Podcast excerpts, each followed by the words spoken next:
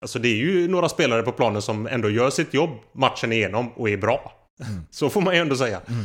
Så att eh, han tänker väl eh, mest på den, den, det offensiva spelet och då såg han väl alla att de är inte riktigt löser men de, de gör ju en bra match defensivt ändå. Han, han, man får väl säga, han var nog ganska missnöjd med sin egen prestation också, eh, tror jag. Det, ja, var, det, det var, var han ju ganska tydlig med. Klassiskt att slänga alla under bussen då. Ja.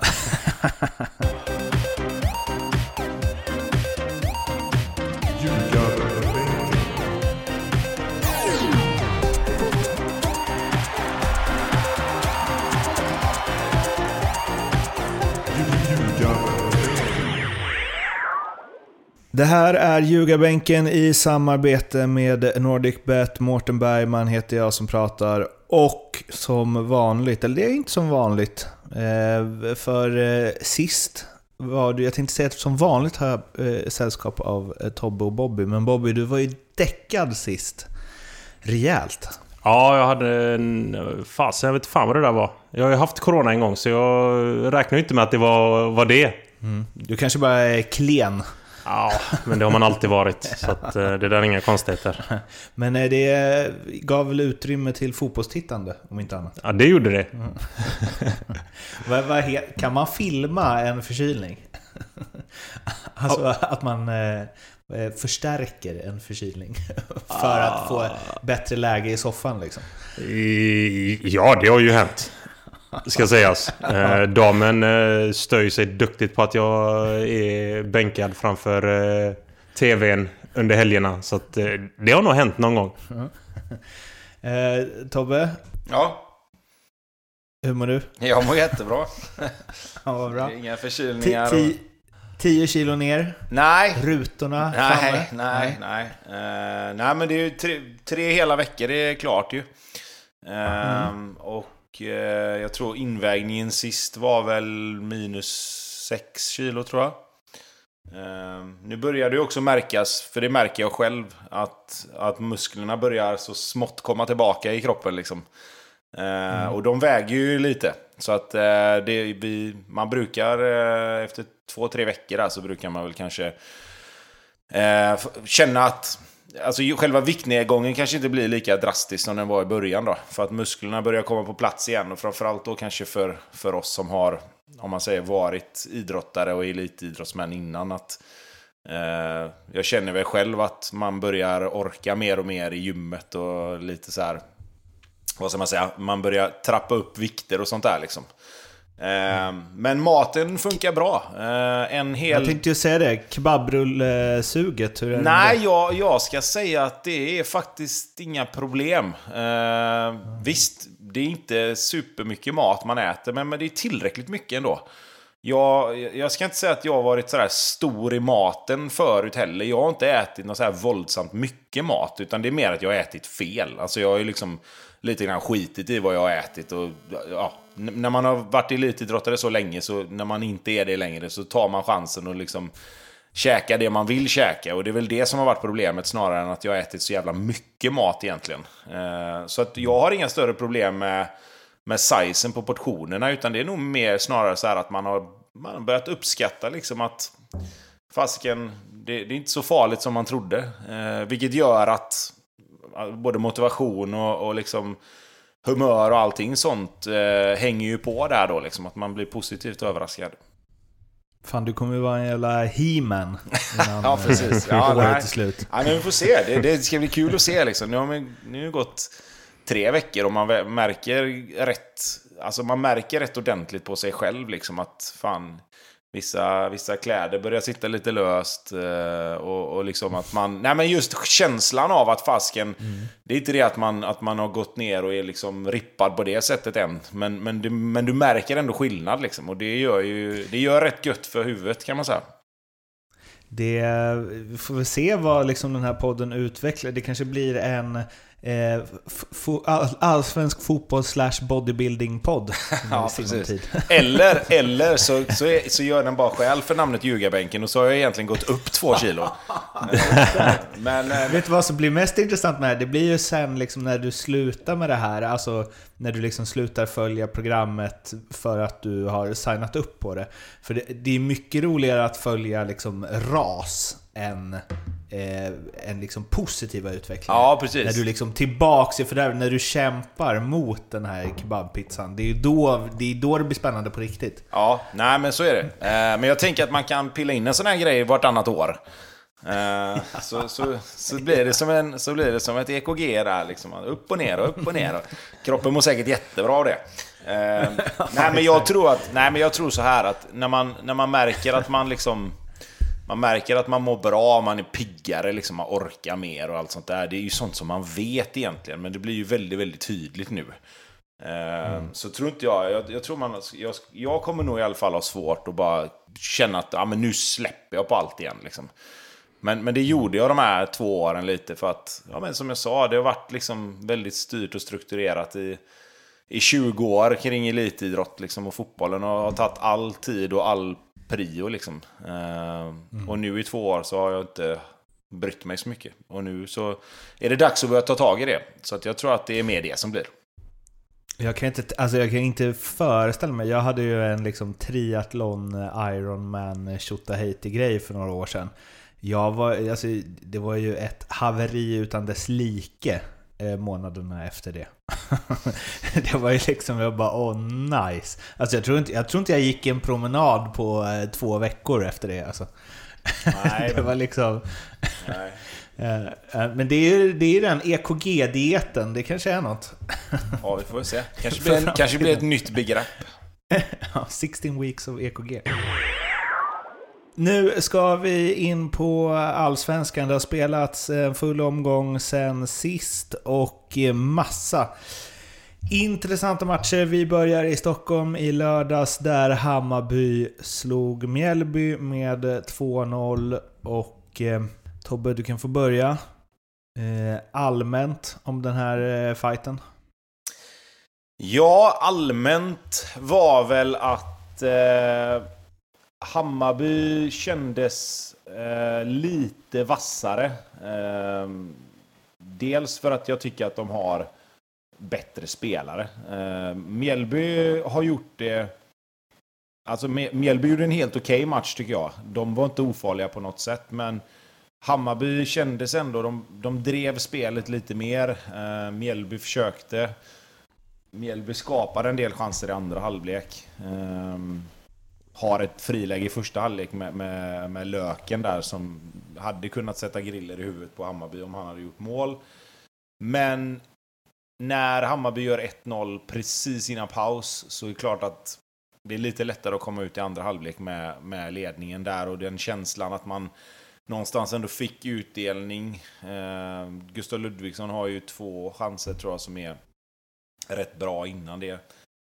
Eh, men eh, ja, ingen, ingen jättematch på något sätt av Hammarby, men de vinner en match där de inte kanske är helt nöjda med sin prestation. Eh, och vi har pratat om det, att Hammarby behöver bli lite mer cyniska i vissa fall. Eh, jag tycker att de släpper till kanske lite fler målchanser än vad de är nöjda med själva. Men de vinner ändå. De håller nollan, de vinner. Osted, grym i målet den här matchen. Mm.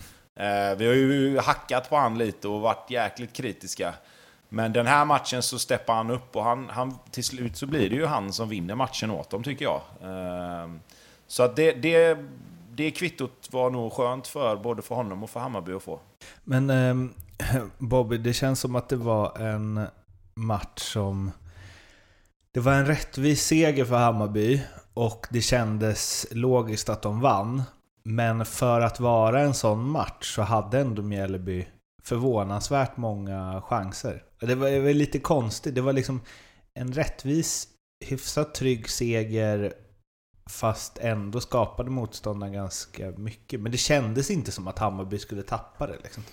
Nej, och då är vi väl tillbaka till det här 2019-stuket då när de... Eh, nu fick de ju dock hålla nollan en match, vilket mm. är det boostar ju självförtroendet även om de, de nu släppte till en, en, en del målchanser ändå. Mm. Men nu är de inne i den där eh, fasen de var 2019. Mm. De, det, det blir svängigt i deras matcher. De släpper till lite chanser men det är ju bara för att de är så framåtlutade i sitt spel. Mm. Och tittar man på den här elvan som de ställer upp med nu eh, i lördags så känns det som den optimala elvan. Mm. Eh, får de den här intakt och de får sina matcher tillsammans då blir de ruggiga alltså. För att den här elvan som de fick ställt ut på planen nu, det är en stark elva. Och eh, får de igång... Eh, vad heter keepern nu? Oisted? Mm, Osted. Ja, Osted. Ehm, och han gör de här stormatcherna. Mm. Eh, så eh, ser det jäkligt fint ut. Det är väl det som gör att de har en nolla här, att han gör en kanon mer än försvarsspelet kanske. Jag såg det, var någon Hammarbyare på, eller var någon på Twitter som skrev att eh, utan Fjölason i försvaret så hade det varit eh, kaos de inledande, de inledande matcherna. Eh, och jag såg att Jakob Bergström i, i Mjällby sa ju att han ser inte ens så bra ut som spelare, men han gjorde inte ett enda fel på hela matchen. ja, och det är väl... Folk kan väl tycka att han ser lite kantig ut, Mm. men eh, som fotbollsspelare, mittback, den pondusen han har. Det är ett klockrent nyförvärv som eh, Hammarby hämtar in här. Eh, Hur mycket han, kan man vila sig mot en spelare i en backlinje? Alltså, Ja, det gäller ju att de andra steppar upp. mm, Så är det ju. För att eh, visst, en, en, en mittback med, med den pondusen som han har kan ju styra jävligt mycket. mm. Speciellt i den defensiva delen. Eh, och, men han behöver ju hjälp alltså. Mm. Så är det ju. Och jag menar, försvinner han i någon match eller två, då, då kommer man nog se ganska tydligt hur, hur flaxigt tänkte jag säga, men hur vimsigt det är där bak. Mm. För att eh, de förlitar sig jävligt mycket på honom.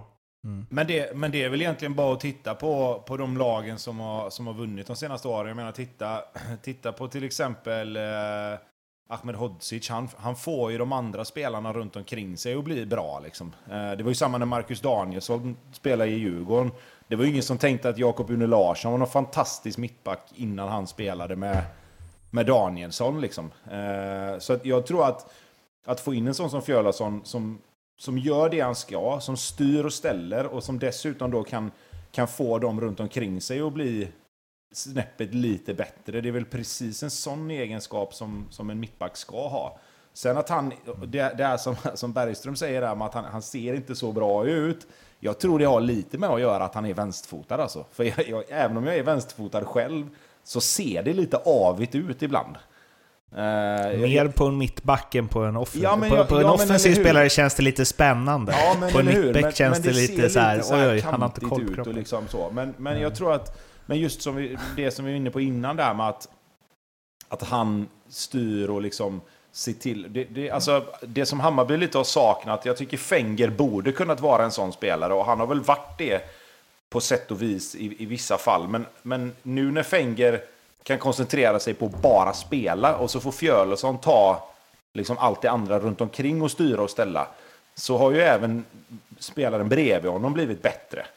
Eh, så att jag, jag tror att det är mycket det som gör att, att det ser kanske lite mer stabilt ut. Sen behöver de några matcher att spela ihop sig. Jag menar, vi pratade väl om det, eh, att i, i cupmatchen där så spelar ju Fenger in i mittfältare till exempel. Och då hade han en annan mittback bredvid sig i Assis och nu är det Fenger och Fjölesson. Så att de två behöver nog spela ihop sig också. Eh, så tror jag man får bort de här lite så här skönhetsmissarna som blir när, när Mjällby ändå skapar sina chanser. Eh, men jag tror att det finns någonting att bygga på där, absolut. Akin Kunmi Amu. Kommande megaförsäljning va? Kutching satt han väl på läktaren. Mhm. Ja, otroligt. Alltså vilken... Eh, såg eh, min gode vän Oskar på Fotboll Stockholm eh, rankade honom som den tredje största talang han sett i, i Allsvenskan senaste, vad var det, 15 åren eller något. Eh, och med tanke på Hammarbys historia med eh, Odilon-affären och det har väl ryktats om Klubb Brygge här också, att de har koll på Amo. Så känns det väl som att eh, det finns väl ett intresse från den, den typen av klubb att rycka honom rätt tidigt innan priset går upp ännu mer. Samtidigt som Hammarby, vad jag har förstått, sitter väl inte i någon sits att de måste ha in pengar så himla panikartat, vilket väl kan driva upp priset antar jag. Ja, och där, eh, där har de ju varit bra Hammarby också med att, Mm. med att ta bra betalt för sina, för sina spelare. Här kommer de få duktiga deg alltså. Hur mycket är han... Alltså, man har liksom pratat om Bergman Johannesson innan, det om, om vi ska prata i samma ålder liksom. Men det här är, dels är det ju en eh, fl- flashigare spelare, samtidigt har han inte bevisat lika mycket, men det är ju inte jättesvårt att se vilka spetsegenskaper som finns här.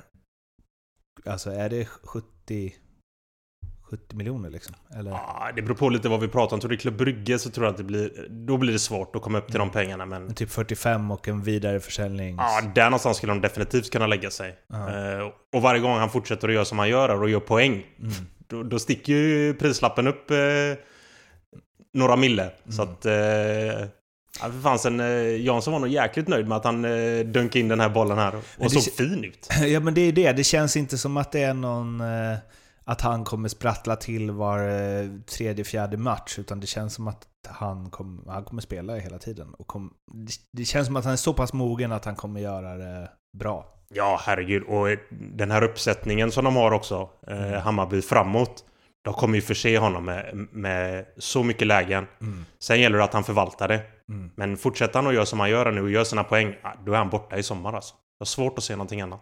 Vad säger du Tobbe? Nej, men jag, tror, jag tror precis som du säger Bobby, att, att nyckeln här är ju, är ju poängen alltså. Eh, för även om du har en spelare som, som scouter kanske är att titta på, så tror jag att, att eh, liksom, det som är det de tittar på framförallt, det, det är ju liksom kanske spelförståelse och, och spetskvaliteter då, som man har med sin vänsterfot och snabbhet och låga tyngdpunkter som man har. Men sen någonstans när man kokar ner det så är det ju ändå mål och assist som, som är viktigt. Eh, och, och, det är klart att fortsätter han att göra det liksom, som, som han har gjort och, och ha någon assist här och något mål där så, så är det klart att det är det som kommer trissa upp. Det är det som kommer trissa upp priset i så fall. Eh, och jag tror även att det är det som kommer göra att sådana klubbar som Klubb Brygge kanske inte blir aktuella utan då kanske vi kliver ännu högre upp i, i hierarkin och, och, och tittar kanske mot ännu större klubbar. Ehm, så att det, är väl, det, det, kommer bli jäkligt intressant att se. Sen är jag ju den här då tråkiga djävulens advokat här, men jag vill ju... Nu har det gått två matcher. Han har varit bra i kuppen också, visst. Men, men det, är, det är fortfarande en ung spelare och, och han ska fortfarande leverera på, på den här nivån under en längre period. Men visst, det finns ju ingenting som talar för att, att han skulle dala nu, men, men det är fortfarande väldigt, väldigt... Alltså om vi snackar hockey där, eh, Mårten, det, det, är en väldigt... För att jag ska förstå. Ja, men precis. Nej, men det är väldigt, det, han har ju väldigt litet arbetsprov då, om vi ska säga så då. Eh, men han har ju gjort det jävligt bra hittills. Så man ska, jag hoppas ju att, både för Hammarbys skull och för Allsvenskans skull, att han fortsätter att vara så bra som han är. För han är ju en rolig spelare att titta på. Gustav Ludvigsson, vi är inne på det att det är en en del i att eh, att dra, dra Amoa förstås Ludvigsson och Selmani och eh, han framstår ju bara som mer och mer, ja visst, bakåt Fjölusson förstås, men framåt som eh, Hammarbys eh, viktigaste spelare.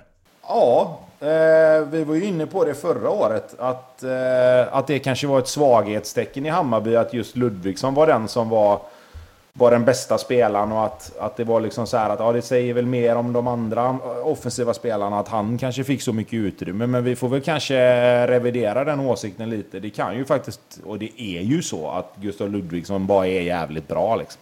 Och, och passar in i, i Hammarbys spel som, som handen i handsken. Alltså han, han tar sina löpningar, han gör sina mål, han gör sina assist och eh, ja, jag tycker han går från klarhet till klarhet verkligen bara. Ehm, jag trodde väl att han kanske skulle få lite svårare i år med tanke på att nu vet ändå alla vad det är för typ av spelare och alla vet att han, att han är bra. Liksom. Men han, han kör bara och han fortsätter att springa och springa och springa. Och han kastar sig in och är först på bollar och allt sånt där. Så att, eh, hatten av verkligen för, för honom. Han har ju tagit steget från, från superettan upp till allsvenskan på ett helt fantastiskt sätt. Vi rullar vidare eh, inom eh, Stockholm. Djurgården-Norrköping slutade 1-0 till Djurgården. Haris eh, Radetinac, som ju, det är ju ett eget avsnitt, hans eh, resa från dubbla skador till att eh, vara där han är idag. Eh, men eh, det jag främst tänkte på med Djurgården i den här matchen är ju hur otroligt mycket de skapar och hur eh, otroligt lite utdelning de får. Det är ju inte första gången det ser ut så här. Vi minns ju Hammarby i, eh, eller förlusten mot Hammarby i kuppen Och eh, jag tror det var Simon Bank som skrev på ett väldigt bra sätt om hur de, hur de är överlägsna men eh, i spelet men inte i resultaten. Och Eh, ställde väl egentligen en fråga om vad det, vad det gör med en klubb. Eh, eller med ett lag och med spelare och med självförtroende och så vidare. Vad känner du där Bobby? Spelar det någon roll att man bara vinner med 1-0 när man skapar så mycket som Djurgården gör? Eller är det alltid liksom tre poäng på kontot som betyder något om man blickar framåt? Alltid tre poäng på kontot. Så är det det är jätteenkelt. Men det är klart att eh, det kan väl sätta sig lite i huvudet, speciellt på de spelarna framåt som här. Som ändå skapar en hel del målchanser och, och bränner en del. Men! De är ju så jäkla starka bakåt nu. Mm. Nu har de ju hittat någon jäkla fin eh, eh, spelmodell defensivt här nu som gör att de ändå är jäkligt trygga defensivt. Mm. Vilket gör att även om de skapar mycket chanser, kommer in i åttonde minuten, gör lite byten så vet de att förhoppningsvis är det spelare som kan ändra matchbild och då kommer lägena. Eh, I den här matchen här är jag sjukt imponerad på deras defensiva arbete som de gör.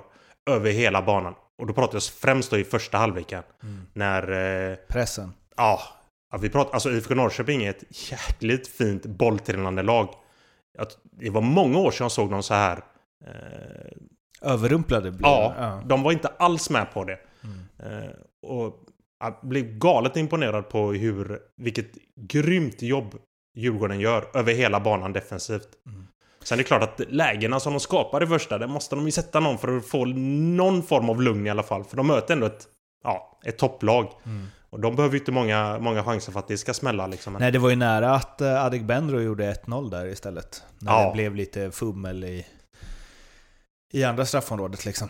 Ja, det alltså det är det som är risken ju, antar jag. När man bränner det... och bränner, att man åker på en sån och, och då blir det kanske inte riktigt lika metodiskt det anfallsspelet efter det. Nej, det är klart att eh, lägen kommer man ju alltid släppa till mm. i matcherna. Det är ju jäkligt svårt att vara 100% defensivt. Men som det ser ut just nu och det spelet som de har, båda vägarna. Eh, så har de någonting att falla, falla tillbaka på. Speciellt den defensiva biten när de är ruggigt starka. Alltså. Det, det här påminner lite om när de tog guldet. Att man missar så som man gör eh, Djurgården, för det är många gånger då eh, tycker jag då liksom Norrköpingsspelare vräker sig fram i sista sekund, får någon fot på bollen. Det är liksom mycket folk i straffområdet och den studsar på ben hit och dit. Um, det, jag antar att det är någonstans, jag, det är väl ett, jag vet inte, någon form av bra försvarsspel att man ändå täcker undan skotten, men också att avsluten inte kommer så fort som de kanske, eller så naturligt som de bör, bör göra. Eh, om jag nu är rätt på det med det Tobbe, kan det bero på den här höga pressen?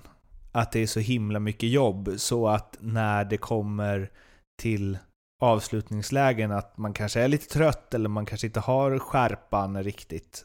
Eller är det en efterhandskonstruktion för att det såg ut som det gjorde? Ehm, alltså det är klart att det kan ha med saken att göra. Oftast är det ju så här, och det, det säger ju sig självt lite, att det är ju de offensiva spelarna som sätter den här höga pressen i första hand. Ehm, och det är klart att har du då har du då de löp alltså de löpmetrarna i benen och sen direkt på det ska ta ett avslut så, så är det ju lite... Då är det ju lite geggamoja i benen, så är det ju. Uh, men jag tror, jag tror snarare så här, alltså jag tror att Djurgården ser det nog så här att vi har hittat ett sätt att, att pressa på, vi har hittat ett sätt att spela på och nu har de mött två förmodade topplag då. Ehm, Elfsborg borta och Norrköping hemma.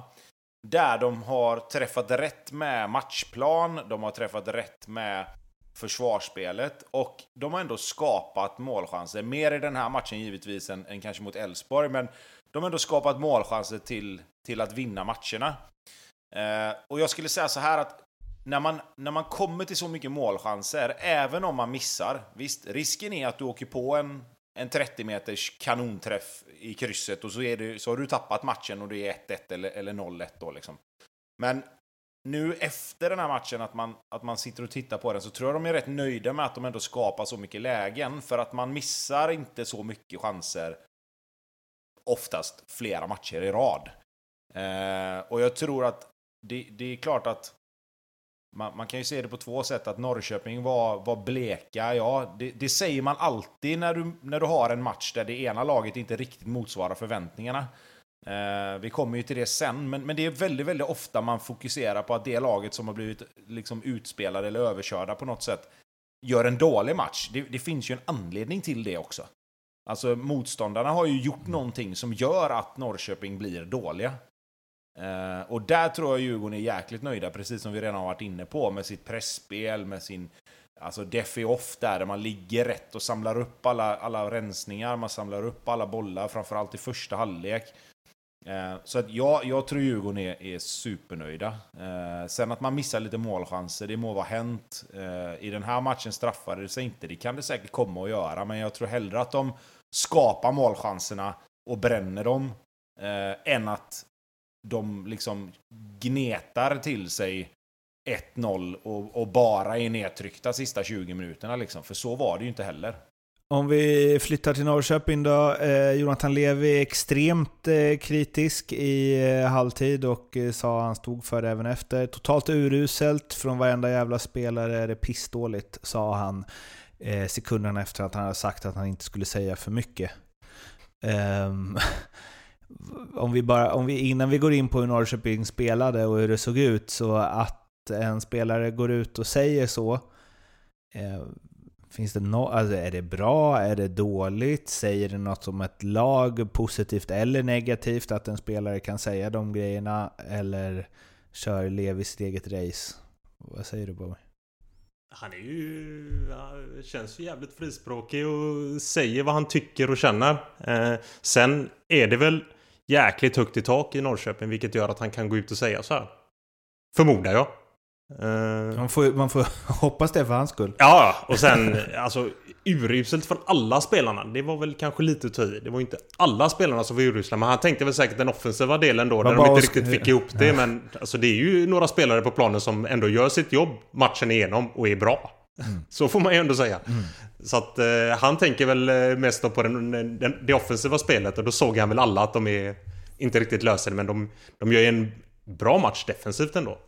Han, han, man får väl säga, han var nog ganska missnöjd med sin egen prestation också, eh, tror jag. Det, ja, var, det, det var, var han ju ganska tydlig med. Klassiskt att slänga alla under bussen då. Ja. ja. Eh, Tobbe, vad säger du?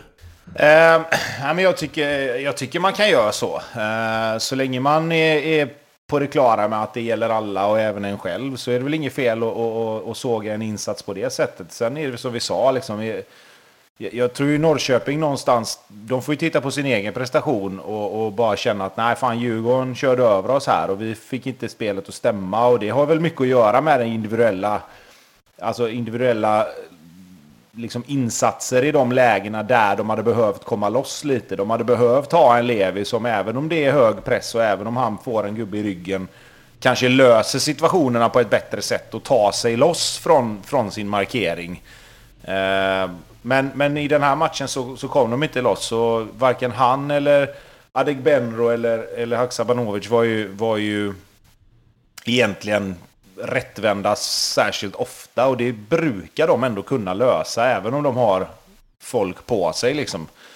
Så att eh, det, det Norrköping har lite att fundera på tycker jag. För att första matchen, visst man kan, man kan eh, hänvisa till underlag och du kan hänvisa till att det var svåra förutsättningar. Men det var inte direkt så att, att Sirius bara tjongade långt. Eh, utan de knackade sig rätt bra fram och Norrköping hade problem. Och i den här matchen så, så syntes det ännu mer tydligt. Och här kommer då liksom, då kommer Norling in och börjar klaga på konstgräset, att det var fel. Och det, det blir så här liksom, alla förutsättningar är ju likadana för båda lagen. Och det, kan inte, det får inte bli så att Norrköping börjar hitta ursäkter hela tiden nu för att ja, men gräset var dåligt, ja, det var för mycket snö. Liksom. För det gäller, ju, det gäller ju båda lagen. Det handlar ju om att göra det, handlar om att göra det bättre än motståndarna med de förutsättningarna man ges. Um, så att det, det, och där tänkte jag att Rickard Norling är väl en tränare som gör det. Men jag vet inte, återigen för att liksom hänvisa till Bank där skrev ju att Norling kanske är farligt ute om han... Alltså att det påminde om projektet i AIK. Det som håller på i Norrköping. Ja, alltså... Och så här, är han redo att backa om det inte funkar? Ja, alltså jag, jag vet inte. Jag, jag, ser väl inte det kanske på det sättet. Men jag tycker att det, det är liksom... Det är en farlig väg att gå. Jag menar förra året så var vi inne lite på det här att Norrköping gnällde på domarna mycket och att de kände sig förfördelade. Att de inte fick, fick inte straffar här och de fick inte det där. Och, liksom, och så fortsätter det in i denna säsongen. Det är, det är liksom... Det är ingen bra kultur att skapa i en klubb där man hela tiden tittar på... Alltså det här, det är alltid någon annans fel. Eh, det, det, jag tror att den ska de nog försöka komma bort från. Även om det känns så och även om man kan i vissa fall framförallt förra året, kanske har lite belägg för det, så blir det även för spelarna en ursäkt att inte... Ja, men vi var inte på topp idag, men fan gräset var svårt att spela på. Liksom, det, det, det, kommer alltid, du kommer alltid någonstans leta efter en ursäkt till varför det egna spelet inte funkar. Eh, nu, är, nu är det inte säkert att det är så, men, men utåt sett som vi säger, och vi får ju någonstans gå på det vi hör och ser. Och jag, jag tycker inte det, det bådar inte gott liksom, att börja med det med en gång. Bobby? Vad tänker du? Jag tycker att eh, Tobbe är precis på det här. Och sen visst, Norrköping var lite halvgriniga förra året. Eh, mycket är rätt i det de säger när de inte får eh, sina frispark och straffar som de skulle ha förra året. Men nu får de in en coach som också börjar eh, eh med det här lipandet. Det är en sak om Simon Tern gör det. Ja, ja, så är det väl. Mm. Men eh, Eh, Jensa var väl inte riktigt på samma sätt förra året när han var eh, i media. Utan han var ju ganska snabb med att antingen eh, såga prestationen eller eh, hylla prestationen om de gjorde någonting bra. Han var väldigt sällan kritisk till någonting. Eh, och mm. nu är ju Norling... Båda de här matcherna har han ju varit ute och liksom gnällt på förutsättningar som är som är där de är. Liksom. Det är mm. inga konstigheter. Och gå, liksom, gå och skylla på en konstgräsplan på Tele2 när de har den planen de har. Det är... Ja. Ja, ja. Det är som det Helt plötsligt var det liksom bättre och sämre konstgräs. det är, ja. ja. när det har gått dit så känner man väl att... Ja, jag vet inte. Jag tänker också att det inte är, att det är nog bra i, ehm, i längden att hamna i någon form av ursäktskultur liksom. Att man ska kunna skylla ifrån sig på saker. Men, men spelmässigt då? Du ser inget sånt Tobbe, att det här skulle vara liksom fortsättningen på Atalanta-projektet? Som eh, är ute och vimsar Nej, men det tycker jag väl ändå inte. Alltså, visst. Det, det finns väl likheter på så sätt att han han spelar med tre mittbackar och, och liksom sådär. Men det, har ju, det, har, det kan man ju göra ändå. Liksom. Jag tycker ju inte att...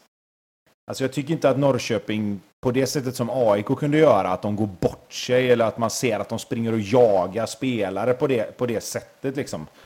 Eh, men däremot så, så, har de ju inte fått igång något ordentligt anfallsspel. Eh, och med de spelarna som finns i Norrköping så är ju det lite anmärkningsvärt ändå. För den individuella kvaliteten borde rimligtvis kunna liksom lösa det även om själva strukturen inte alltid funkar. Men jag tycker inte, jag tycker inte de har liksom löst de har inte löst det problemet riktigt ännu. Och, och, vi har snackat om det att även om man har många individuella spelare så måste det ändå finnas någon liten sorts struktur för att man ska känna sig liksom trygg i själva spelidén. Och just nu så, så finns det ju liksom inte så finns det kanske inte riktigt det. Eh, och det måste de nog hitta ganska snabbt så att spelare som Levi, Adegbenro, Nyman, Bergman Johannesson eh, och, och, och framförallt då Sead liksom någonstans känner att fan, nu, nu har vi ändå en tanke och nu, nu, nu kör vi liksom. Eh, men de offensiva spelarna har ju varit, alltså inte, kanske inte svaga, men, men man hade ju förväntat sig mer. Nu har det blivit dags att ringa Leopold Neurath på NordicBet och snacka lite spel. Hallå. Hallå. Tjena. Tjena. Tjena. Hur är läget? Jo, man får väl eh, infinna sig i den här kön att man blir sist uppringd och Tobbe ska iväg på fikaraster och Mårten och Bobby på några pseudomöten eller något sånt där. det, är så, det är så det är vet du. Det är den rollen du har, att finna ja, dig. Som sponsor, ja, som ser till exakt. att det här är möjligt. Ja, då får man bara rätta in sig i ledet helt enkelt. Ja. ja. Att jag ska ha fikamöten nu, det var det konstigaste det var den konstigaste, vad heter det? Hänvisningen jag har hört tror jag. Jag får ju fan inte ens fika. det stämmer dock Leo att jag ska ha möte snart. Det var något med gymmet i alla fall. Ja, vad, eh, vad har vi att bjuda på idag? Ja, jag vet inte. Jag kan säga vad jag har bjudit till er. Det kan jag säga att Hammarby står för högt AI, mot AIK i alla fall. Det, på söndag. AIK är favoriter där nämligen. Det skulle jag säga att de inte borde vara. Tystnaden är total. Ja, jag sitter här och tänker. Så då kan vi väl, eh, ni bolla till mig då. Vad har ni till mig då? Ja, eh, nu har jag ju tagit ut tre matcher här eftersom jag eh, var själv förra gången. Men det kommer jag på att det behöver vi kanske inte göra då. Eh, jag var faktiskt inne på Hammarby eh, oavsett. För jag tycker det känns som att de borde vara lite favoriter, ja. Eh, men jag har, eh, då tar jag två av mina istället och jag har Häcken att de ska vinna. Och jag har att Norrköping vinner. Så att båda de två lagen tar sina första segrar nästa omgång. Häcken och Norrköping? Ja. Ja. Ja, det borde de väl göra tycker jag. Häcken måste vakna till nu, de kan inte vara där nere. Eh, på sidan får du typ tre gånger pengarna, men du kan få 3,25 då. Ja, vill, du ha några odds på att uh, Alm blir sparkad eller något sånt där? Nej, det tror jag inte han blir. Uh, de har ändå... Alltså, visst, men de har ändå mött Okej, Halmstad skulle de ju kanske tagit poäng liksom, men premiär är alltid en premiär. Men jag menar Malmö tycker jag inte man kan dra några större växlar att de får stryk. Klart, skulle de få stryk nästa match också så börjar det kanske bli lite... Då kanske det blir lite knorr med att de skulle sparka honom. Det Nej, han får nog 5-6 matcher på sig kanske. Ja, det tror jag nog. Det tror jag nog. All right, 5-6 matcher, han kommer få 10-15. Vadå, om de, om de torskar 6 i rad här i början, då är det nog... Tror du det? Tack och adjö alltså. För, för en guldkandidat. Det kan inte vara rimligt. Med Häcken, du vet. De har tålamod. Ja, de har... Är Bobby kvar eller? Drog han ja, det är jag. Kaff, Sitter här och lyssnar när ni pratar gott. Ja, men jag är... Jag är inne på det där med, med Hammarby. Jag tycker det. Den är, den är jäkligt fin. Jag tycker man... Eh, ser man till den här omgången och vill hitta något spelvärt i just en match, då är det definitivt Hammarby alltså. Kryss det kan väl ha att göra med att det är en typ, eh, gräsmatch. 1,60 eller något. Ja, om man vill eh, gradera sig, absolut. Ja. Men fasen, gå för det. Men nu är det inte jag som ska sitta här och bestämma Bobby, det är du. Nej, nej, nej, det är en tvåa. En rak tvåa? Ja, till och med om man, om man är riktigt kaxig så tar man Asian minus ett. Vad satan. Oh. Känn på den. Ja, men du kan få tre gånger pengarna på Bayern. Det är ja. marknadens högsta här. Ja, Tänkte säga gärna att du sätter min flickvän. Det kan jag säga direkt också. Ja, där har du minus ett. Jo. Fan, då går de upp på 9 poäng direkt, Djurgården. Det är mycket. Ska vi säga 5 och 25 på den dubben då? Bobby? Ja, den är jättefin. Den tar vi. Det är taget. Fan vad du är snäll Leo. Ja, men det, det, det, känns som att det är lite mina spel också här, så därför... jag, jag vägledde in Bobby på den här dubben, men... Eh, ja, fasen den var fin. En dubbel ja. i samarbete med NordicBet. Ja, exakt.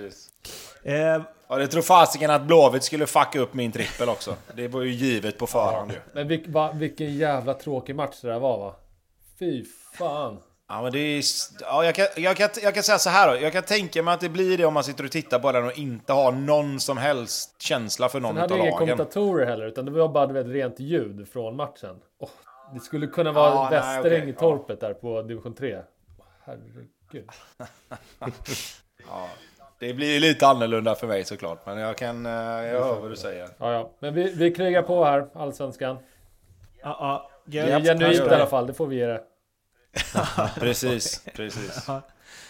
Ja, ha det bra Bra då, tja. Ha det gott. Ja, ha det fint. Hej, hej, hej.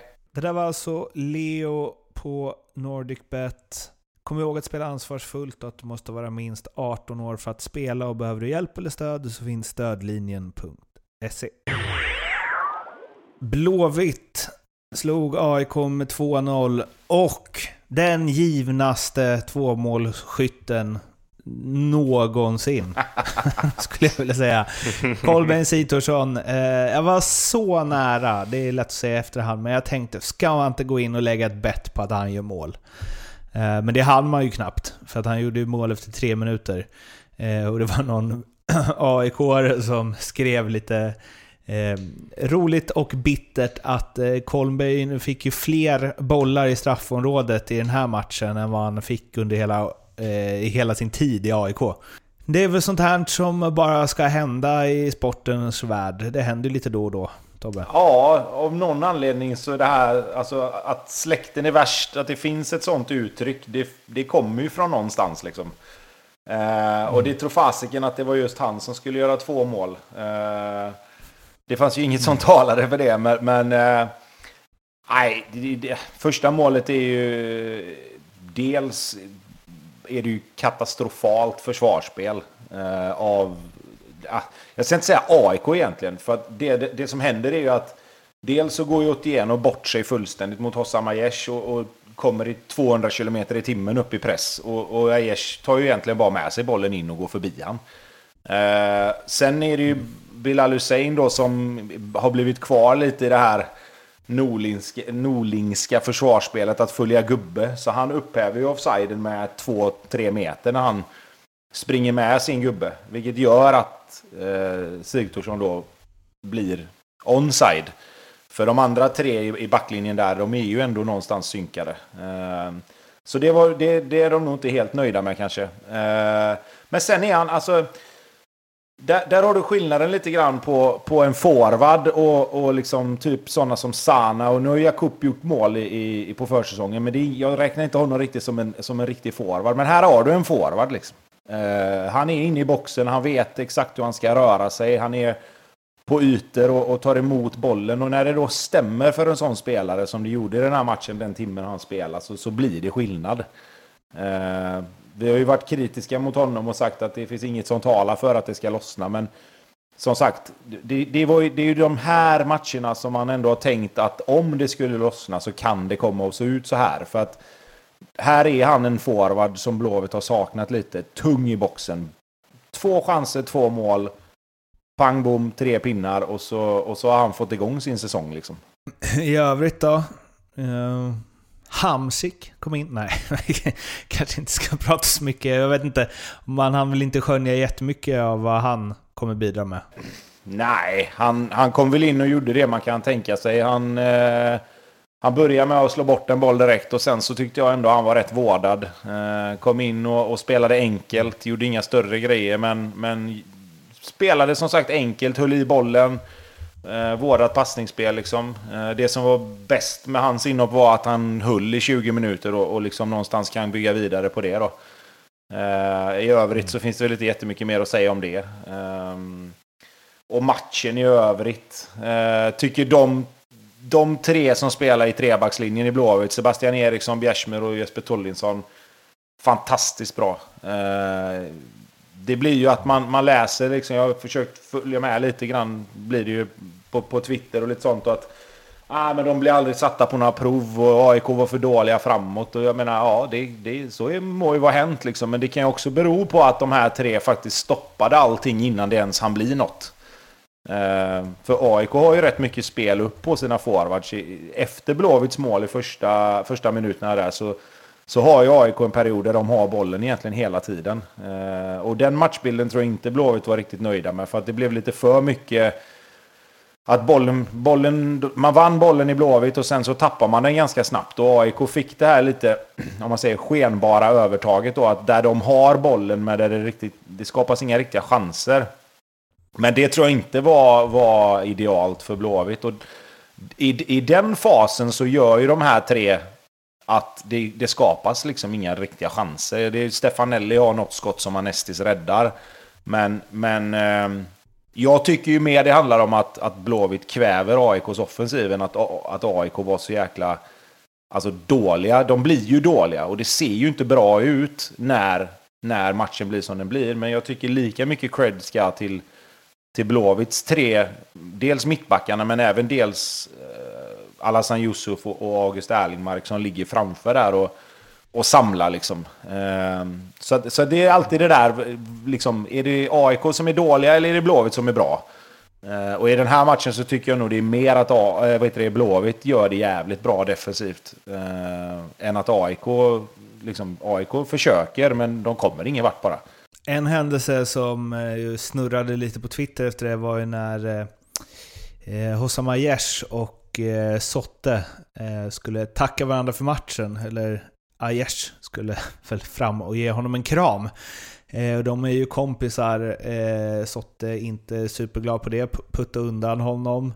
Eh, en liten grej, men ändå någonting som jag tänkte ni som gamla spelare. Eh, vad, vad tänker ni? Vem är, vem är fel på det? Aiesh eller Sotte? Ja, det, det beror lite på hur man, hur eh, Sotte är som, eh, som person, om man har en jävla vinnarskalle. Mm. Men de spelar ändå några år tillsammans i, i ÖFK är nog rätt tajta med varandra. Så att, eh, att Aiesh går fram och vill ge honom en kram efter matchen, det är väl ganska självklart. Mm. Men sen om Sotte är den personen, den jävla vinnarskallen, så är det klart att han blir grinig när eh, Aiesh kommer fram och ska vara så jäkla härlig. Mm. Så jag hade nog gjort likadant tror jag. Så tar vi det sen efter matchen. Han sa, han sa väl att han hade sagt Aiesh att eh, hur mår du? Eller något hade han sagt till honom. Det känns som att det låg lite, lite mer eh, surr innan matchen bakom det där. Ja, alltså det är klart att han inte är nöjd när de har förlorat i en sån match. Liksom. Jag kan väl tycka att vad fan har du har du en, en bästa polare, eller nu vet inte jag hur bra kompisar de är, men har du en bästa polare i det andra laget så, så får man väl fan krama om honom då som, som polare man är och sen gå ut. Och så kan, det, det ena gör väl inte det andra, bara för att de två skulle krama om varandra som, som är polare. Det betyder väl inte att han är mer förbannad över att han har förlorat eller mindre liksom. Eh, sen kan jag köpa andra resonemanget också. Eh, frågan är väl om man ska kramas överhuvudtaget. Det är väl snarare det som är som är grejen då kanske. Mm. men att det skulle vara si eller så, eller att, att man liksom säger att alltså, så gör man inte som Aiesh gör. Vad fan, är de bästa polare så är det väl inte så konstigt att han vill gå fram och bara liksom, det kan väl vara att han vill bara ge han en kram och, och säga liksom bara ah, fan, kör hårt nu liksom, lycka till framöver så här. Just för att de är polare. Mm.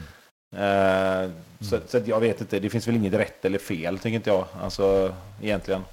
Ja, en sista grej om AIK innan vi rullar vidare från den här matchen. Eh, Discovery drog ju upp eh, Lustig statistik och vi har väl varit inne på det någon gång förut men 0,47 mål har AIK släppt in per match, sen, eller per 90 minuter, sen Micke Lustig, eh, eller under tiden Micke Lustig har spelat. Och jag tror att den som hade näst lägst var ju Sotte som hade 0,53. Och sen så var det ett rejält hopp till trean i hela allsvenskan alltså. Jag tror det var mm, 0,76 eller något till tredje. Eh, och sen så drog de ut den här statistiken på var målen har gjorts. Eh, de matcher som Lustig har spelat. Och det var ju inte ett mål på Lustigs Alltså på den, eh, ja om man är AIK, eh, AIK-spelare då, så på den högra sidan i backlinjen. Eh, och det var väl inget av de här målen som gjordes där heller va? Tern assar väl från... Eh... Ja, han assar precis, men själva avslutet hände från andra. Eh, jag vet inte hur mycket man kan dra, men en grej som Lustig är väldigt stark på för att vara ytterback, som ju lyfts fram lite... Det, huvudspelet är han ju grym på, för att vara ytterback och vinner ofta de duellerna. Eh, men alltså det är ju... Eh, man, menar, alltså att man ofta pratar om att mittbackar gör skillnad och att vi har varit inne på det ganska mycket. Att liksom det, ja, men har man en bra mittback så kan den styra upp försvaret så. Men Lustig har ju uppenbarligen verkligen gjort skillnad i AIK. Som redan var bra i defensiven. Ja, det var var väl en av anledningarna till att de hämtade honom också. Det är ju en jäkligt bra back. Mm. Och i Allsvenskan är han ju, skulle jag säga, alltså en av de bättre backarna vi har i, i ligan. Mm. Och det är båda vägarna. Mm. Han är jäkligt trygg med boll, bra uppspel, fin med att fylla på. Mm. Får väl eh, sina poäng även i år skulle jag tänka mig. Mm. Eh, defensivt, jäkligt stark. Mm. Bra på att läsa spel. Perfekt i, i, eh, i, i linje med, med sina mittbackar. Äh, fasen. Och bra på huvudet. Men, äh, det är ju inte så jävla konstigt med den längden han har. Då ska han ju vara bra på huvudet. Men det är, det är ju inte alla som är. Men nej, det är en jäkligt fin back. Jag måste säga att jag är imponerad. Det kanske, man kanske inte ska vara förvånad alls över det, men jag måste säga att jag är imponerad över att eh, alla de här hemvändarna, eller vad man ska kalla det, som har spelat många år utomlands, som har spelat i landslaget och så, att alla bara går in och, eh, går in och levererar på liksom absolut toppnivå i Allsvenskan. Det är mycket, det är mycket press, det är mycket förväntningar och så vidare. Men liksom Seb och Lustig båda har ju eh, levererat exakt det man skulle kunna förvänta sig. Ja, så är det ju. Det är väl eh, en hemvändare eh, på andra sidan här då. Tobbe, han kan väl eh, laborate, fördjupa sig i den. Tobbe? Ja, nej alltså för mig handlar det ju liksom om, för mig handlar det lite grann om vad man kommer hem med för inställning också. Eh, det finns ju många som, som liksom, om man ska titta utifrån sett, som, som tycker och tänker att ah, nej, men nu ska de komma hem och varva ner och nu ska de flytta hem och det ska bli gött att bo hemma och man lite grann lägger av i tanken kanske eh, när man flyttar hem då. Men, men har man inställningen som Seb och Lustig då att lite grann, ja, men fan vi kommer hem och vi ska göra fyra, fem år här hemma nu där vi ska vara riktigt jävla bra. Då, då blir det ju ofta så, för det finns, det finns ju en anledning till att de här spelarna har varit ute så länge som de har varit. Det är ju för att de är lite bättre än alla de som spelar i Allsvenskan. Eh, och, och, lite grann då så blir det ju därefter. Eh, sen är det klart att det inte är alla som lyckas anpassa sig till det spelet som kanske är i allsvenskan kontra utomlands. Eh, beroende på var utomlands man har varit såklart. Eh, och sen så blir man ju äldre liksom. Men, men både Lustig och, och Seb Larsson eh, har väl varit relativt befriade från tunga skador. Lustig har väl haft sina baksidor lite grann. Eh, och, och, kanske vader då lite mer muskelrelaterade. Men, men verkar ju ha fått ordning på det rätt bra liksom. Och det har väl inte varit några större grejer där, varken på han eller Seb. Vilket gör att de har ju fått kontinuerlig träning och, och speltid och, och, då ska de vara så bra tycker jag. Eh, som jag sa, det finns ju en anledning till att de har spelat i stora klubbar ute i, ute i Europa liksom, och någonstans ändå och varit ute så länge som de har varit. Och det gäller ju egentligen alla hemvändare. Uh, så, att, så att så sätt, de gör ju bara det man kan kräva av dem egentligen tycker jag. Ja, avslutningsvis då, Lustig. Vad säger du om hans impact på AIK? Jo, men det blir ju, det blir ju precis som ni säger, liksom att mycket alltså många mål som, som kommer på kanter och sånt där, det handlar ju om att man blir bortgjord som ytterback eller att du blir bolltittare. Och vi kan väl bara titta på de två målen som AIK gjorde mot Degerfors, där det blir överlånga inlägg och, och, och ytterback eller mittback där och glömmer av och räkna in och så står det en gubbe helt fri. Och det, det känns inte som Lustig skulle hamna i den situationen. Liksom. Eh, sen när, är, när, du har skickliga spelare också så, så, styr du ju kanske mer spelet. Alltså jag kan tänka mig att AIK vill ju ha anfall mer på lustig sida än kanske på Tienos sida. Eh, för att man vet att den sidan är starkare defensivt och då är det klart att då vill man ha det dit så styr man ju allting dit.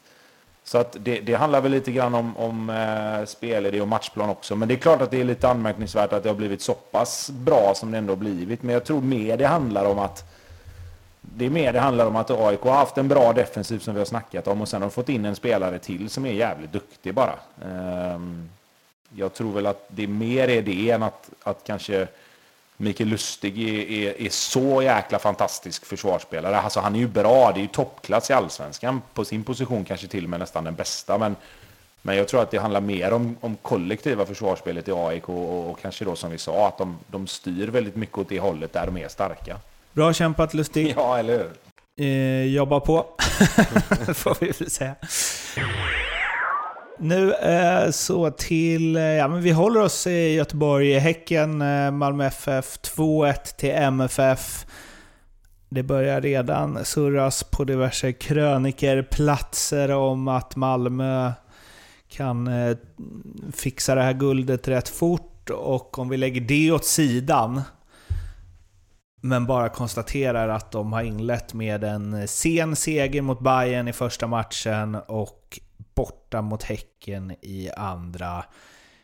Det är en, eh, vad man skulle kunna kalla styrkedemonstration från Malmö FF de två inledande omgångarna. Ja, oh ja. Och de sätter sig nu i det här förarsättet som, som de ska göra. Um, ah, fastän mot, eh, mot Hammarby 3-2. Det, det talar inte riktigt sitt tydliga språk. Tycker att de är mycket, mycket bättre och siffrorna ska ju egentligen vara något större. Eh, I den här matchen så får de lite med sig. Jag tycker att BK Häcken startar jäkligt starkt. De första 5-10 minuterna. Men det är klart att en match är på 90 minuter. Och möter ett lag som Hammarby, eller som eh, Hammarby, som Malmö. Så har du inte råd att släppa in det 1-0 målet som de gör på en hörna. Mm. och hamnar i underläge så tidigt mot Malmö FF, då blir det tufft alltså. När, speciellt när du har haft en starter som ändå BK Häcken hade där. Uh, och jobba uppförsbacke. Uff. Mm. Sen gör ju Malmö det de är jäkligt bra på. De städar undan matchen i stort sett. Gör 2-0 i första där och sen tycker jag de... Även om det blir lite, lite stressigt där när de gör 2-1 BK Häcken så ty tycker jag att Malmö eh, har full kontroll på den här matchen. Och det... Mm. De ser eh, ruggiga ut alltså. Nu har det varit liksom två uddamålssegrar, men det Bobby säger Tobbe, att liksom full kontroll, det är väl känslan, eller? Att de har pejl på läget? Jo, men alltså, jag, jag, tycker väl också att det känns som det. Framförallt i första halvlek så, så var jag lite så här, när de gjorde 2-0 och det var liksom... Det var, det var en ganska jämn match, om man säger. Det var inte så att Malmö skapade jättemycket målchanser, men, men det var liksom så här Jämn match, pang 1-0. Jämn match, pang 2-0. Och så var det så här, vad, vad händer nu? Hur svarar Häcken på det här liksom? Och i första halvlek så hade de inte riktigt... De hade inga riktiga svar liksom. Eh, sen andra halvlek så kommer Häcken ut. Eh, har, har ändrat lite grann och, och får lite bättre kontroll på händelserna. Malmö lite grann kändes som trampa loss. Alltså de, de släppte gasen lite grann. Eh, häcken får sitt mål, vilket gör att det helt plötsligt bara är ett mål på, på resultattavlan. Liksom. Eh, och Malmö kändes som att de hade hyfsad kontroll, men jag tycker ändå att Häcken får lite mer att säga till om. Och med den offensiva kvaliteten som finns i Häcken så, så tycker inte jag riktigt att Alltså jag tycker inte Malmö spelar av matchen på det sättet som man hade kunnat göra. Jag tror att de hade velat ha lite mer eh, kontroll. Sen ska ju sägas att Malmö skulle ju dödat den här matchen mot slutet. Eh, Christiansen har ju något läge och de har några omställningar som de slarvar bort rätt ordentligt. Eh, så det är klart att i slutändan var det eh, en rättvis seger, absolut. Eh, och nu har Malmö slagit Eh, om vi, om vi snackar om att Djurgården hade slagit två toppkonkurrenter så har ju Malmö verkligen gjort det med, med Hammarby och Häcken här då. Um, så att det är klart att Malmö ser starka ut. Uh, att, att vinna de här två matcherna på det sättet man gör är, är, är absolut ett styrkebesked. Och jag tror väl att uh, Malmö återigen då blir laget som, som man ska jaga. Liksom. Facetas säger att uh, min åttaåriga son står mer upp än vad Ola Toivonen gör. Och att eh, Malmö slänger sig mycket, men att han förstår att de gör det för domarna går ju på det varenda gång. Bitter falsetas, eller spelar MFF lite mer internationellt än övriga lag? Jag tycker att eh, folk är på många av de här spelarna i hälarna. Alltså, ser man ACs match, alltså, jag vet inte hur många frisparkar han får med sig. De är ju på honom konstant. Mm. Eh, och det är klart att eh, ett bollskickligt lag som har mer boll får mer frisparkar med sig. Den matematiken är jätteenkel. Eh, sen faller det min gubbe. Det är, det är gött att han är ute och gnäller lite. Jag gillar det. Eh, men det är klart att Malmö får mycket frisparkar med sig för att de har mer boll. Det är så jäkla enkelt är det. Ja, ja nej, men alltså jag, jag, kan väl, eh, jag kan väl se lite grann vad han menar. Men samtidigt är det lite som Bobby säger också. Jag tycker jag tycker att Häcken-spelarna lite grann, de, de, är någon halv eh, tiondel för sen in i vissa dueller. Och det är klart att om Malmö då märker att, liksom, att om, om det blir ett faktum att Häckenspelarna kommer lite sent in i vissa dueller, det tror fan att Malmö drar nytta av det till slut. För att det kommer ju det kommer ju vara så, är det tio situationer där det kanske ska vara frispark i 6-7 så är det klart att är det en matchbild där, där Häcken lite grann smäller på så, så blir det ju att Malmö lite grann får skydda sig själva också, kanske överdriver situationerna för att domarna ska stävja lite. Eh, och just AC får ju en del smällar. Eh, visst, jag kan också tycka att de kanske lägger sig ner lite för lätt ibland, men det blir ju också en konsekvens av att det hela tiden är situationer där där det finns liksom, det, det är lite, de är lite för heta på, på fötterna, på hälarna. De drar lite i tröjan, drar lite i någon arm.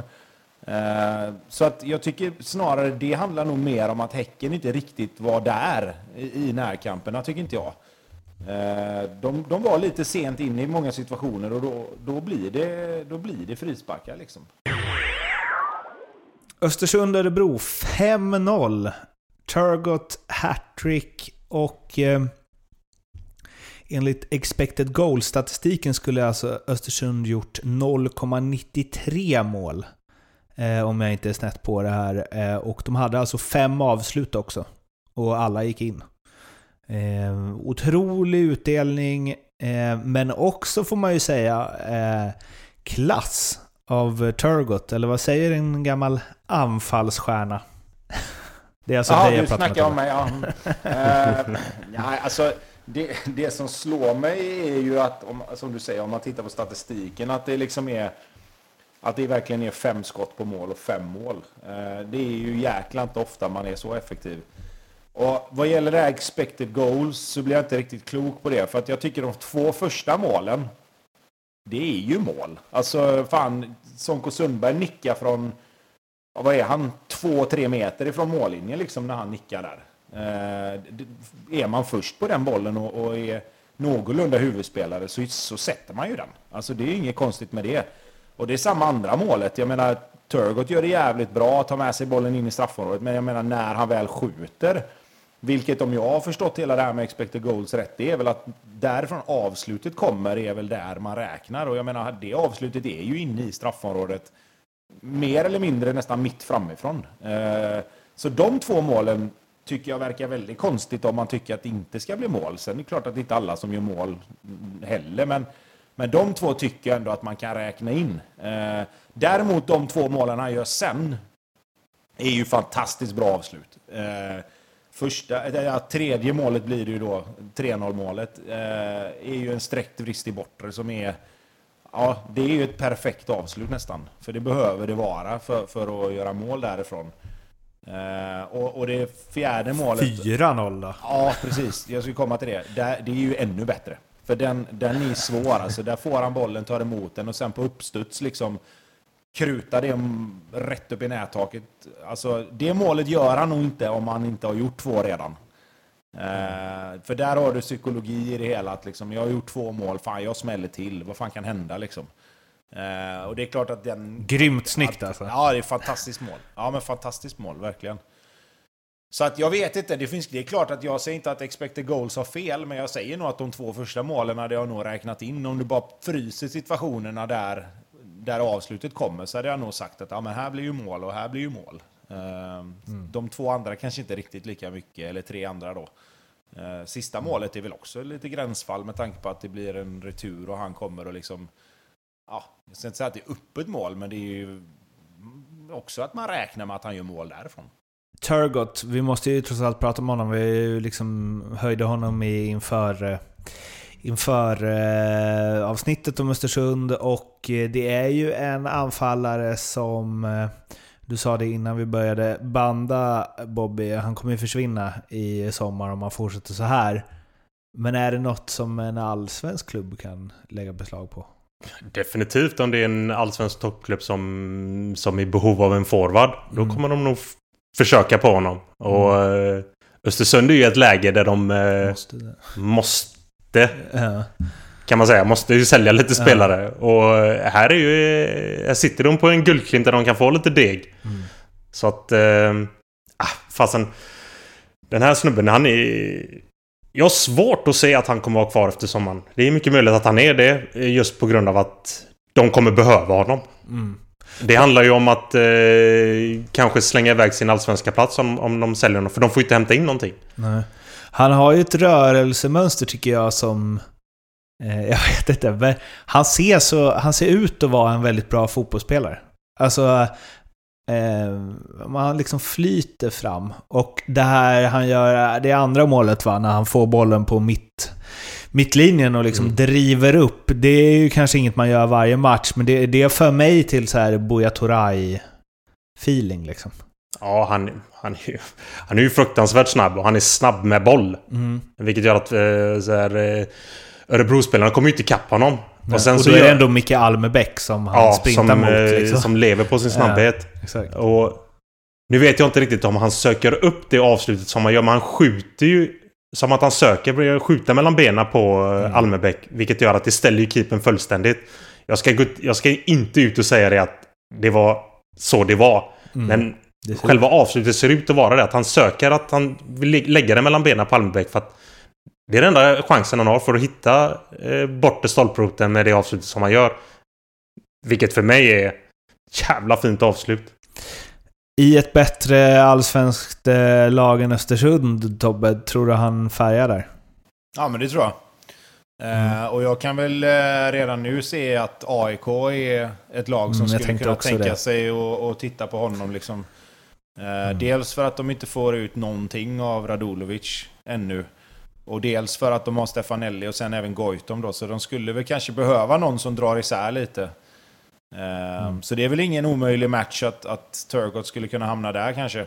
Um, nej, jag tycker att vi var inne på det, men han rör sig som en forward liksom. Han rör sig som, uh, som en riktigt bra forward. Han, han bågar ut för att ge sig själv de här några metrarna extra. Uh, han tar med sig bollen på, på det målet som vi diskuterade precis. Så tar han med sig bollen bort från Almebäck hela tiden. Och sen när Almebäck kommer nära så som du säger Bobby, han skjuter lite mellan benen. Eh, sen om det är meningen eller inte, det låter vi väl vara osagt. Men det, det, är, det, är, bra, det är bra aktioner på alla tre målen han gör. Liksom. Eh, första målet han gör också jättebra. Tar med sig den in och avslutar med båda fötterna. Inget snack om att liksom hela tiden ha den på högerfoten. Utan är den på vänstern så smäller det.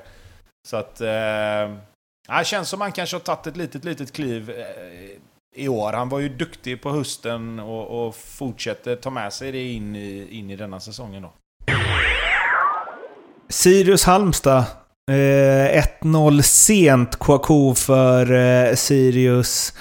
Och eh, viktig seger för dem i det här läget. Halmstad som tog en tung skalp mot Häcken i första.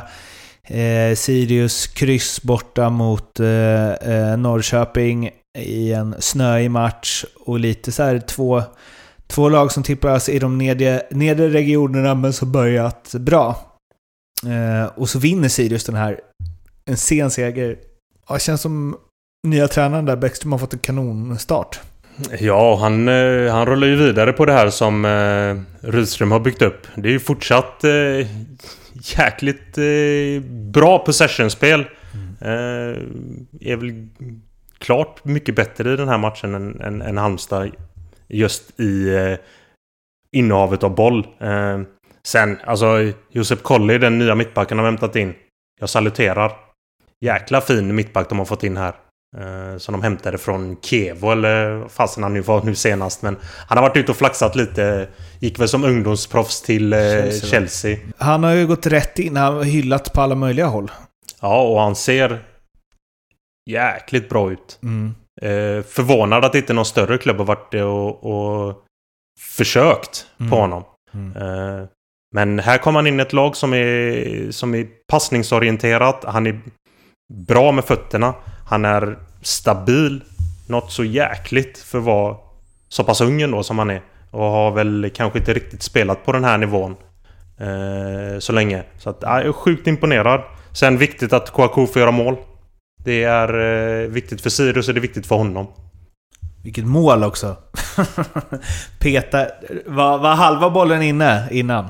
Det var den va? Det kändes nästan så va?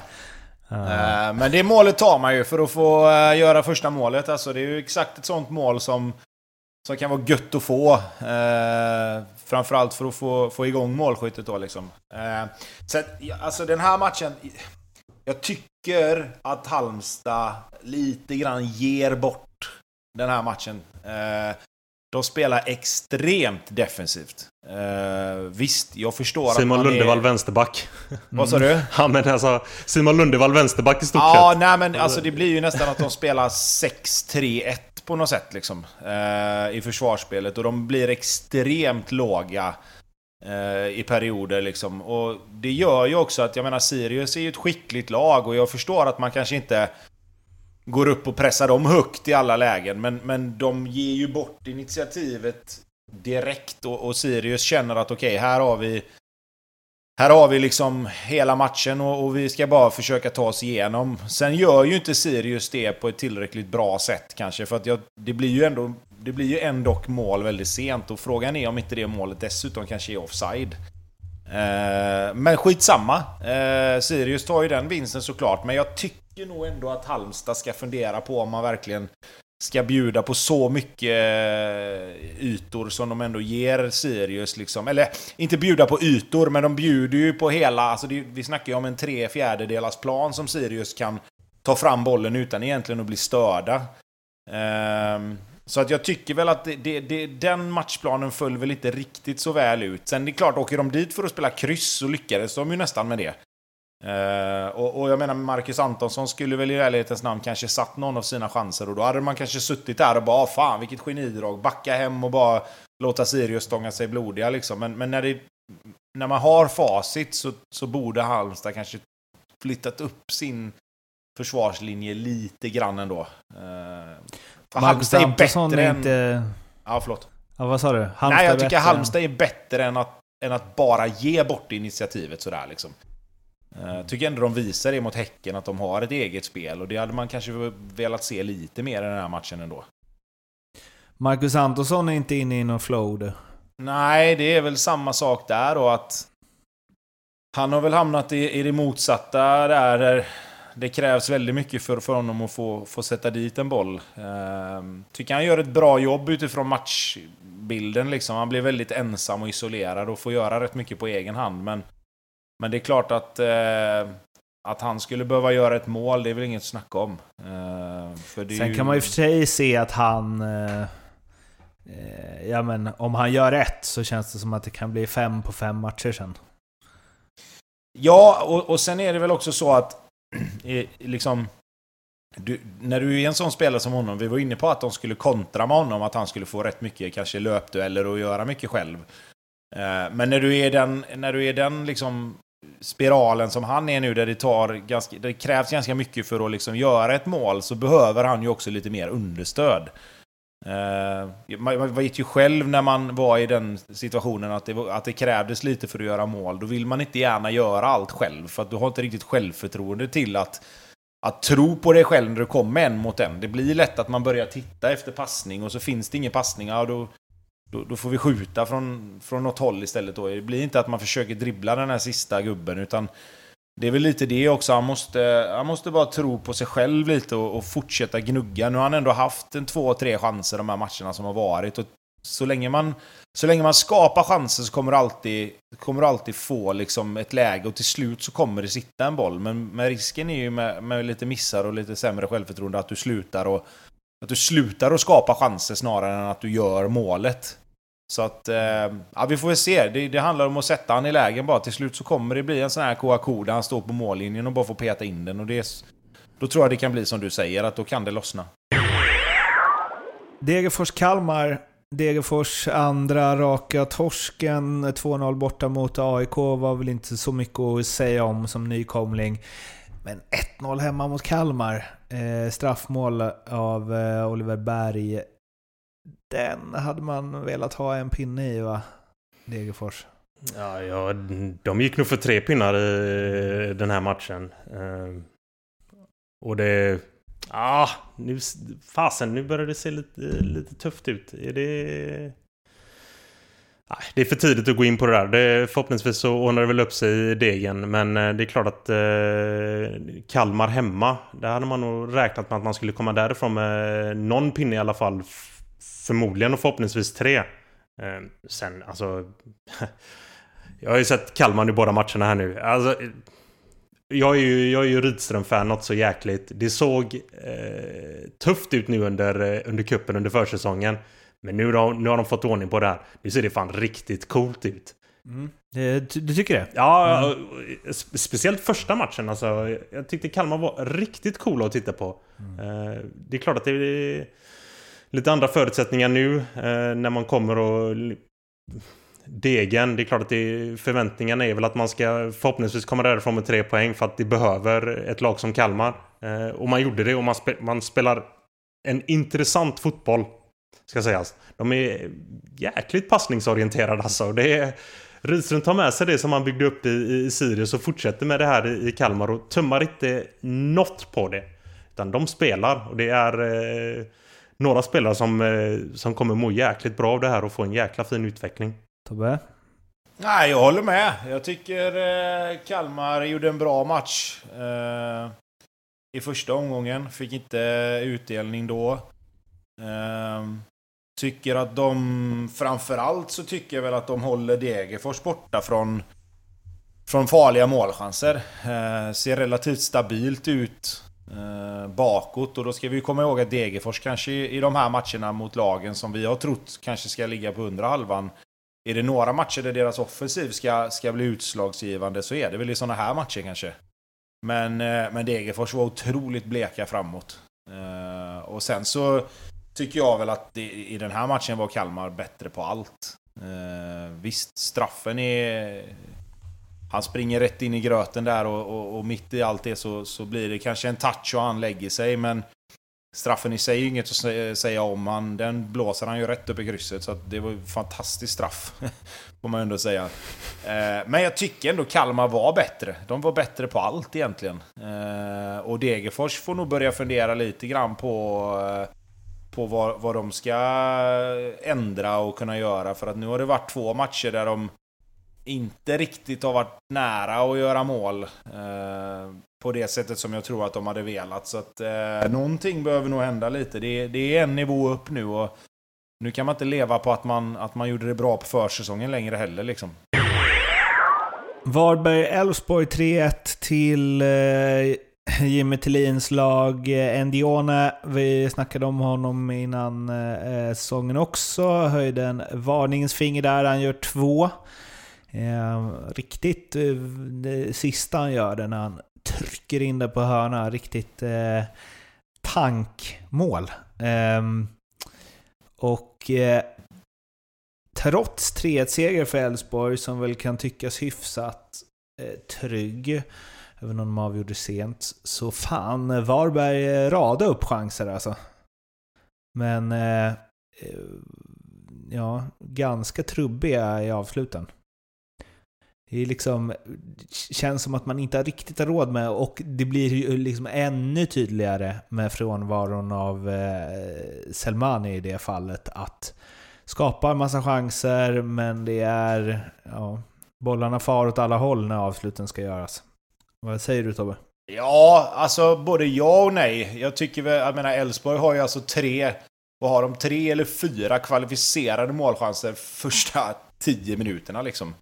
Uh, Jeppe Ockels har ju ett friläge efter två minuter och sen är det ju en jättechans innan, innan hörnan som det sen blir mål på. Där uh, är det Birk, Brinkenfält eller Birkenfält eller vad är han heter som räddar på mållinjen.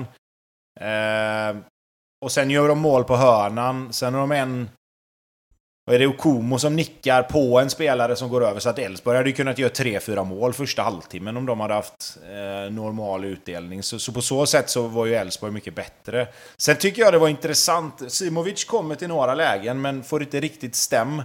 Men däremot när eh, Karlsson Adjei kommer in, han ser ju intressant ut. Nu inte bara för att han gör mål, men han, han är inne i straffområdet och, och nosar upp en boll. Han har någon nick där han nästan vifta till med huvudet och liksom Alltså nicka med bakhuvudet nästan stenhårt eh, en, en liten bit utanför visserligen men, men fortfarande spännande spelare där så att där har de nog hittat någonting som kan bli, som kan bli bra med lite matchrutin i Allsvenskan och få komma in i tempo och sådana där grejer. Um, men, men jag tycker väl ändå att Elfsborg, ja, visst de gör 3-1 sent och, och okej okay, att Varberg har några chanser, men den här vinner väl Elfsborg ändå ganska, komfortabelt. Eh, tycker Varberg... Visst, de, som du säger, de är lite trubbiga kanske, men, men de, de... Nej, den här matchen skulle Elfsborg vinna. Det tycker jag. Var har vi Elfsborg i år? Det var ju en eh, imponerande andra plats i fjol av det som sett hittills. Torsk mot Djurgården i premiären och nu en seger borta mot Varberg som man väl liksom på förhand helt klart ska ta tre poäng i. Vad tycker du Bobby? Ja du, det är fasen lite svårt att säga så här på, på förhand men att de kommer vara över halvan det är, är väl unquestionable. Mm. Um, så pass bra lag har de. Eh, sen att en andra plats det, det kommer de vara långt ifrån i år. Men är det en... Är det en eh, alltså om 3-1 mot Varberg är vad de ska göra. Mm, liksom om du sett så som du sett på Djurgården de här två första matcherna. Är det liksom 0-2 i första därför är det okej okay för Elfsborg? Eller är det liksom... Eller säger det att de inte riktigt har det i år?